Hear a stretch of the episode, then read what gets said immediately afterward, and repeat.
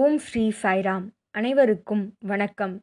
பிரசாந்தி சந்தேஷின் எழுபத்தி நான்காவது பகுதிக்கு உங்கள் அனைவரையும் வரவேற்பதில் மிகுந்த மகிழ்ச்சி. ஒவ்வொரு வாரமும் பகவான் சொன்ன பல விஷயங்களை பல கோணங்களில் நாம் பார்த்து வருகிறோம். அந்த வகையில் இந்த வாரம் நாம் பார்க்க இருக்கும் தலைப்பு த எட்டர்னல் ட்ரூத் என்றும் நிலைத்திருக்கக்கூடிய உண்மை அழியாத சத்தியம். இந்த தலைப்பிலிருந்து நாம் புரிந்து கொள்ள வேண்டியது என்னவென்றால் எது நிரந்தரமான ஒன்று? எது நிரந்தரமற்ற ஒன்று? நிரந்தரமற்ற ஒன்று எது என்பதனை தெரிந்து கொண்டால் மட்டுமே நிரந்தரமான ஒன்றை நம்மால் அறிய இயலும். நாம் வசிக்கும் வீடு என்பது நிரந்தரமானது. ஆனால் நாம் எங்கோ விடுதியில் தங்கியிருந்தோம் என்றால் அது நிரந்தரமற்றது. அது ஒரு சில நாள் தங்கியிருப்போம் பிறகு நம்முடைய வீட்டிற்கே திரும்பி விடுவோம். அதுபோலவே பகவான் சொல்கிறார் இந்த உடல் என்பது இந்த உடல் என்பது தங்கும் விடுதி போல. ஆனால் நம்முடைய உண்மையான உறைவிடம் எது? நம்முடைய உண்மையான உறைவிடம் தெய்வீகம். அந்த தெய்வீகமே நம்முடைய வீடு. மற்ற அனைத்தும் உடல் என்பது நிரந்தரமற்றது. அது தங்கும் விடுதி போன்றது என்பதனை உணர வேண்டும். சுவாமி கோடைக்கால வகுப்புகளில் ஒருமுறை சொற்பொழிவாற்றினார். ஆதிசங்கரருடைய பஜகோவிந்தத்திலிருந்து சுவாமி சொன்ன சில பாடல்களின் கருத்துக்களை சாரத்தை நாம் இப்பொழுது பார்க்க இருக்கிறோம். நீர்நிலைகளில் குட்டைகளில் தாமரை மலரானது மலர்ந்திருக்கும். அந்த தாமரை மலரின் இலையில் நீர்த்துளியானது பளிச்சென்று பிரகாசமாக காணப்படும். மிக அழகாக இருக்கும். ஆனால் அந்த நீர்த்துளி நிரந்தரமாக அந்த இலையில் இருக்குமா என்றால் இருக்காது. அது வெப்பமாகி விடும். அதுபோல நம்முடைய உடலானது அந்த நீர்க்குமிழி போல. அது என்றோ ஒரு நாள் மறையக்கூடியது என்பதனை உணர வேண்டும். இந்த உடல் என்பது சுவாமி சொல்கிறார் காட்ரேஜ் அல்மைரா. அப்படி என்றால் அலமாரி போன்றது. அதற்கு எந்தவித மதிப்பும் கிடையாது. அந்த அலமாரிக்குள் நாம் என்ன வைப்போம்? நகைகளை வைப்போம். முக்கியமான விஷயங்களை அதில் வைத்திருப்போம். விலை மதிப்பற்ற சில விஷயங்களை வைரங்களை வைடூரியங்களை பிறகு தங்கத்தை வைத்திருப்போம். அதுபோல சுவாமி சொல்கிறார் இந்த உடல் என்பது அந்த அலமாரி போன்றது இதற்கு மதிப்பில்லை ஆனால் அதில் உறைந்திருக்கும் தெய்வீகத்திற்கு தெய்வத்துவத்துக்கு ஆத்மாவிற்கு தான் மதிப்பு என்பதனை உணர வேண்டும். ஆகவே எது நிரந்தரமற்றது என்பதனை நாம் நம்முடைய மனதில் பதிய வைக்க வேண்டும். இந்த நீர்க்குமிழி போன்ற உடலினை நிரந்தரம் என்று கருதிவிடக்கூடாது நம்முடைய இதிகாசங்கள் நம்முடைய ஆன்மீக குருமார்கள் உரைப்பது என்னவென்றால் இந்த தெய்வீகமானது நம்முள் உறைந்திருக்கிறது என்பதுதான்.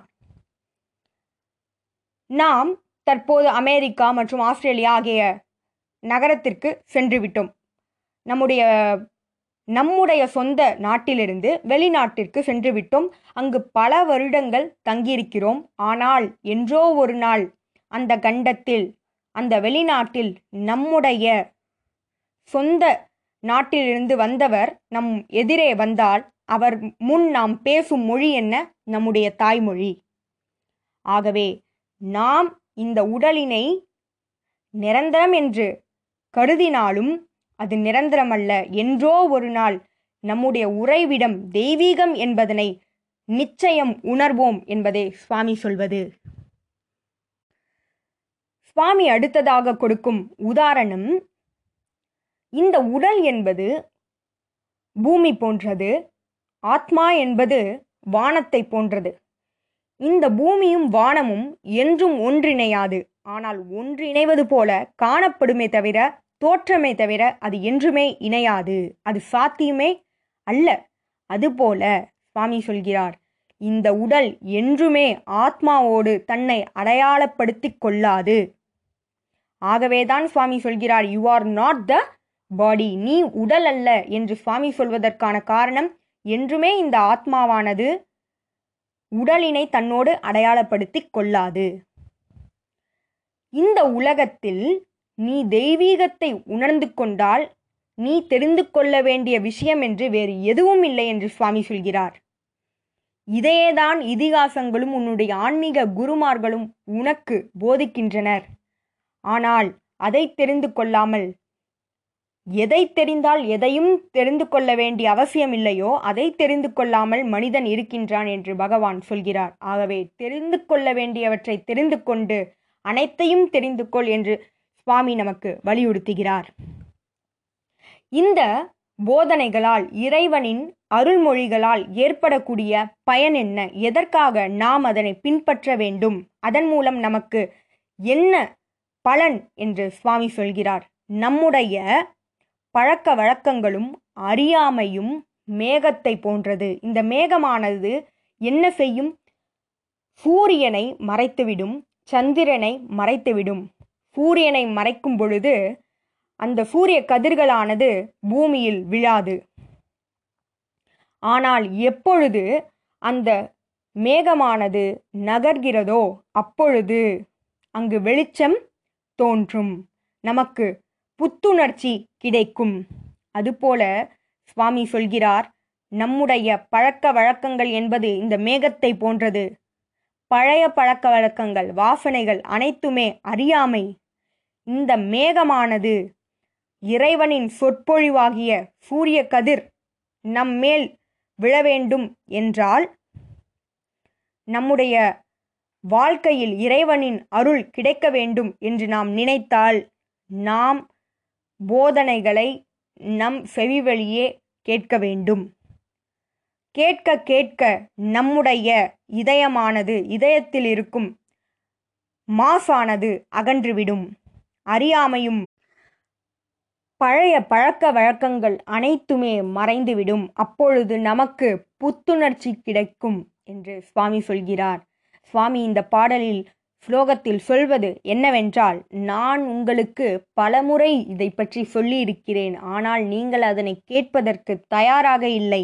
ஏனென்றால் ஏற்கனவே உங்கள் காதுகளானது வீண் பேச்சுகளாலும் வதந்திகளாலும் தேவையற்ற விஷயங்களாலும் நிரம்பியிருக்கிறது. ஆகவே பகவானின் போதனைகள் உங்கள் காதுகளில் இடம்பெற வாய்ப்பில்லை. இத்தகைய மக்களால் என்னை உணர இயலுமா? நிச்சயம் இயலாது. தான் அறிவாளி என்று பலர் கூறிக்கொள்கின்றனர். ஆனால் உண்மையில் அவர்கள் அவ்வாறு அல்ல என்று பகவான் சொல்கிறார். ஆகவே நம்முள் இருக்கும் பழக்க வழக்கங்களும் அறியாமையும் நீங்க நாம் இறைவனின் சொற்பொழிவுகளை கேட்க வேண்டும் அப்பொழுதே அந்த அறியாமையானது நீங்கி சூரிய கதிர் என்னும் இறைவனின் அருளானது நம்மீது நம்முடைய இதயத்தின் மீது பாயும் நமக்கு ஞானம் கிட்டும். பிறகு சுவாமி இரு விஷயங்களை கூறுகிறார். அகங்காரம் மமகாரம். இதுவே அந்த மேகங்கள்.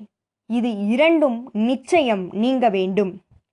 முதலில் நாம் புரிந்து கொள்ள வேண்டிய விஷயம் இன்னர் ஐ அவுட்டர் ஐ. வெளியிருக்கும் நான் உள்ளிருக்கும் நான். இரண்டு நான் இருக்கின்றன. உள்ளிருக்கும் நான் என்பது ஆத்மா வெளியிருக்கும் நான் என்பது அகங்காரம் மற்றும் அமக்காரம் நான் எனது என்னுடையது என்பது நீங்க வேண்டும். எப்பொழுது அந்த வெளியிருக்கும் நானானது நீங்குகிறதோ அப்பொழுது உள்ளிருக்கும் நான் என்பது வெளிப்படும். அகம் பிரம்மாஸ்மி என்பதனை நம்மால் உணர இயலும் என்று சுவாமி சொல்கிறார். இதனை நாம் உணர வேண்டும். பிறகு சுவாமி மிக முக்கியமான ஒன்றை சொல்கிறார். அது என்னவென்றால் மனம் புத்தி சித்தா மற்றும் அகங்காரம் ஆகிய அனைத்துமே எதிலிருந்து பிறக்கிறது என்றால் ஆத்ம தத்துவத்தில் இருந்துதான் பிறக்கிறது. அந்த ஆத்மாவிலிருந்து தான் அது வெளிவருகிறது. மனம் என்பது நமக்கு தெரியும் எண்ணங்களின் மூட்டை. அடுத்தது புத்தி என்பது பகுத்தறியக்கூடியது. சித்தா என்பது உணர்வுகள் வாசனாக்களின் நினைவுகள் ஆகிய அனைத்தும். அகங்காரம் என்பது நான் எனது. இவை அனைத்தும் ஆத்மாவிலிருந்து பிறக்கிறது. ஆகவே என்றோ ஒரு நாள் அது ஆத்மாவில் நிச்சயம் வந்து கலக்க வேண்டும் கலக்கும் என்று பகவான் சொல்கிறார். பிறகு ஆத்ம விசாரணையின் மூலம் அந்த ஆத்ம தத்துவம் வேறு யாருமில்லை. சிவன் அவரே அந்த கடவுளே அந்த ஆத்மா என்பதனை நிச்சயம் அவர்கள் உணர்வார்கள் என்று சுவாமி சொல்கிறார். இந்த ஆத்மாவே உன்னதமானது நம்முடைய உண்மையான அடையாளம். இதனை என்றும் மறக்காதே என்று பகவான் அன்று அந்த ஸ்லோகத்தில் கூறினார். மேலும் இந்த நித்தியமான சத்தியத்தை எப்பொழுது உணர முடியும் என்றால் நாம் எப்பொழுது ஆழ்ந்த அமைதியில் இருக்கிறோமோ அப்பொழுதே இந்த நித்தியமான சத்தியத்தை உணர முடியும்.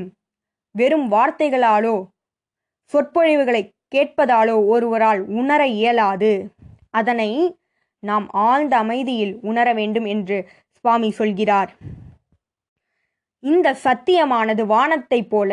அதில் மேகங்கள் பல சென்று மறையலாம். ஆனால் அந்த வானமானது நிலைத்து நிற்கும். ஆத்மாவும் அதுபோலவே அந்த சத்தியமும் அதுபோலவே என்று சுவாமி சொல்கிறார்.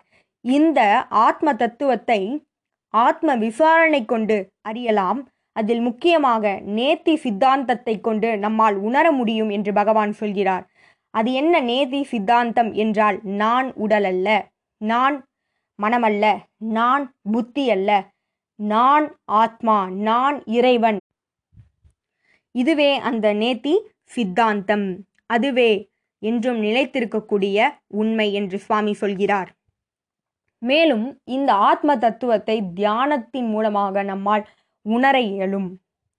ஆனால் இந்த தியானம் புரியும் பொழுது நமக்கு ஏற்படும் சிரமம் என்னவென்றால் நம்முடைய ஆசைகளும் எண்ணங்களும் இந்த உலக வாழ்க்கையில் நாம் கொண்ட பற்றுதல்களும் நம்முடைய தியானத்தை கலைக்கின்றன. நமக்கு தேவைகளும் ஆசைகளும் நம்முடைய எதிர்காலத்தை பற்றிய சிந்தனைகளும் அதில் இடம்பெறுகின்றன. இத்தகைய சிந்தனைகள் இருக்கும் பொழுது அங்கு நிச்சயம் நம்மால் தியானத்தின் மூலம் ஆத்ம தத்துவத்தை உணர இயலாது. ஆகவே எனக்கு இது வேண்டும் எனக்கு அது வேண்டும் என்ற ஆசைகளை முதலில் கட்டுக்குள் கொண்டு வர வேண்டும். நம்முடைய மனமானது எதுவும் வேண்டாம் என்ற சமமான மனநிலையை கொள்ளும் பொழுதே நம்முடைய மனமானது அமைதியடையும். முதலில் நாம் தெரிந்து கொள்ள வேண்டியது நம்முள் இருக்கும் ஆத்மாவானது இன்பம் வந்த போதிலும் துன்பம் வந்த போதிலும் அதை சமமாக எடுத்துக்கொள்ளும் வாழ்க்கை தனக்கு என்ன கொடுக்கிறதோ இறைவன் தனக்கு என்ன கொடுக்கிறாரோ அதனை முழு மனதாக ஏற்றுக்கொண்டு அதனை சமமாக பாவிக்கும். அதுவே நாம் தியானத்தில் இருப்பதற்கான அறிகுறி. உள்ளிருக்கும் நான் சமமான மனநிலையோடு என்றும் நடந்து கொள்ளும். வெளியிருக்கும் நானும் அதே உணர்வை எப்பொழுது உணர்கிறதோ அதுவே தியான நிலை. எப்பொழுது மனமானது இல்லாமல் போகிறதோ சிந்தனையானது இல்லாமல் போகிறதோ அப்பொழுதே அது ஆனந்தமாக இருக்கும். அதுவே தியான நிலை. இந்த உலகம் முழுவதும் சத் சத்தியமே நிறைந்திருக்கிறது என்பதனை அதன் இருப்பினை சித் என்பதனை உணரும் பொழுதே சத் சித் இதனை உணரும் பொழுதே ஆனந்தமானது நமக்கு கிட்டும். இந்த ஆனந்தமானது நிச்சயம் நமக்கு கிட்டும். எப்பொழுது என்றால் விளைவுகளை நோக்கி நம்முடைய தியானம் இல்லாத பொழுது விளைவுகளுக்காக ஒரு விஷயத்திற்காக நாம் பலன் பெறுவதற்காக அந்த தியானம் இல்லாத பொழுதே நம்முடைய தியானத்திற்கான மதிப்பு நமக்கு கிடைக்கும். அந்த தியானத்தின் பொழுது மனமானது இல்லாது போக வேண்டும் ஆசைகளானது இல்லாது போக வேண்டும் தேவைகளானது இல்லாது போக வேண்டும். வாழ்க்கையை அவ்வாறு ஏற்றுக்கொள்ளும் நிலையை ஒருவர் உணர வேண்டும். அந்த நிலை அவருக்கு அமைதியை கொடுக்கும் ஆனந்தத்தை கொடுக்கும் அதுவே சாட்சி அனுபவம். அந்த சாட்சி அனுபவத்தின் போது ஆனந்தம் மட்டுமே நிலைத்திருக்கும். இருண்ட மனமானது வெளிச்சம் பெறும்.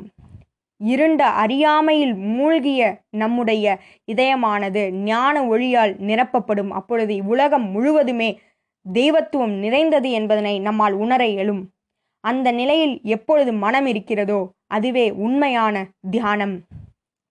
எப்படி கடல் அலைகள் பாய்ந்து கொண்டே இருக்கும் பொழுது நிலவின் பிரதிபலிப்பானது அந்த கடலில் தெரியாதோ? களங்கமற்று நம்மால் பார்க்க இயலாதோ? அதுபோல நம்முடைய ம இதயமானது. பல சிந்தனைகளால் சுழன்று கொண்டிருக்கும் பொழுது நம்முடைய மனமானது கலக்கமுற்று இருக்கும் பொழுது நம்முள் உறைந்திருக்கும் ஆத்ம தத்துவத்தை நம்முடைய உறைவிடத்தை நம்மால் அறிய இயலாது. ஆகவே விழித்திரு. இனியாவது நாம் விழித்து எழ வேண்டும். இந்த மனமானது நம்மை பல திசைகளில் நம்மை தவறாக வழிநடத்த வாய்ப்பிருக்கிறது. ஆனால் நான் மனமல்ல என்று சுவாமி சொன்ன நேதி சித்தாந்தத்தை அந்த இடத்தில் பயன்படுத்த வேண்டும். பயன்படுத்தி நாம் கட்டுப்படுத்தி நாம் சீராக நிச்சயம் சுவாமி சொன்ன நிலையை அடையலும் அப்பொழுது இறைவனின் அமுத துளியினை அதனை சுவைக்க இயலும். இறைத்தன்மையினை நம்மால் சுவைக்க இயலும் என்று சுவாமி சொல்கிறார். நாம் எவ்வாறு அந்த நிலையினை ஆனந்தத்தை அடைந்து விட்டோம் அல்லது இறை தத்துவத்தை உணர்ந்து விட்டோம் என்பதனை தெரிந்து கொள்வது. நாம் ரயிலில் பயணிக்கிறோம். அடைய வேண்டிய இடம் வந்துவிட்டது என்பதனை எவ்வாறு தெரிந்து கொள்வோம்? அங்கிருக்கும் பலகையின் மூலம். அதுபோல நம்முள் ஆனந்தமானது பிரவேசிக்கும் பொழுது நாம் அதனை தெரிந்து கொள்ளலாம். சிலர் எப்பொழுதுமே சோகமாகவே காணப்படுவார்கள். அவர்கள் முகத்தில் மகிழ்ச்சியானது இருக்காது புன்னகை கூட இருக்காது. சுவாமி அதனை பலமுறை மாணவர்களிடையே சொல்லியிருக்கிறார் I will never pass by the throw where these castor oil fellows occupy their seats யார் ஒருவர் இதுபோல முகத்தினை சோகமாக வைத்திருக்கிறாரோ அவர் பக்கத்தில் நான் வருவதில்லை என்று சுவாமி சொல்லியிருக்கிறார். இது நிச்சயம் பொருந்தும். யார் ஒருவர் சோகத்தால் மூழ்கியிருக்கிறாரோ அவர் இடத்தில் அந்த ஆனந்தமானது நிச்சயம் இருக்காது. நம்முடைய உண்மையான தன்மை ஆனந்தம் இந்த சோகம் துன்பம் அனைத்தும் ஓடும் மேகத்தைப் போல ஆனால் நிலைத்திருக்கக்கூடியது. ஆத்ம தத்துவம் மட்டுமே ஆனந்தம் மட்டுமே என்பதனை ஒருவர் உணர வேண்டும். இந்த ஆனந்தம் என்பது நம்முடைய பிறப்புரிமை. ஆகவே எப்பொழுதும் நாம் ஆனந்தமாக இருக்க வேண்டும். அதனாலேயே Swami be happy happy happy என்று பலமுறை சொல்லியிருக்கிறார். இந்த நித்தியமான சத்தியத்தை ஒருவர் உணர வேண்டும். ஆனந்தத்தில் ஒருவர் திளைக்க வேண்டும். எது நிரந்தரமானது எது நிரந்தரமற்றது என்பதனை நேதி சித்தாந்தத்தின் மூலம் ஒருவர் விசாரித்து அறிய வேண்டும். ஆத்ம விசாரணையில் ஒருவர் ஈடுபட வேண்டும். அகங்காரம் மமக்காரம் என்றும் வெளி நோக்கி இருக்கும். நான் என்பதனை நீக்க வேண்டும். அந்த நான் என்பதனை நீக்கும் பொழுது உள்ளிருக்கும் நான் என்பதனை ஒருவரால் உணர இயலும். அதுவே நித்தியமான சத்தியம். அதுவே நிலைத்து நிற்கக்கூடியது. அதுவே அழியாத உண்மை. அதனை நாம் உணர வேண்டும் என்று பகவானிடம் பிரார்த்தனை செய்து உங்களிடமிருந்து விடைபெறுகிறேன். ஜெய் சாய்ராம்.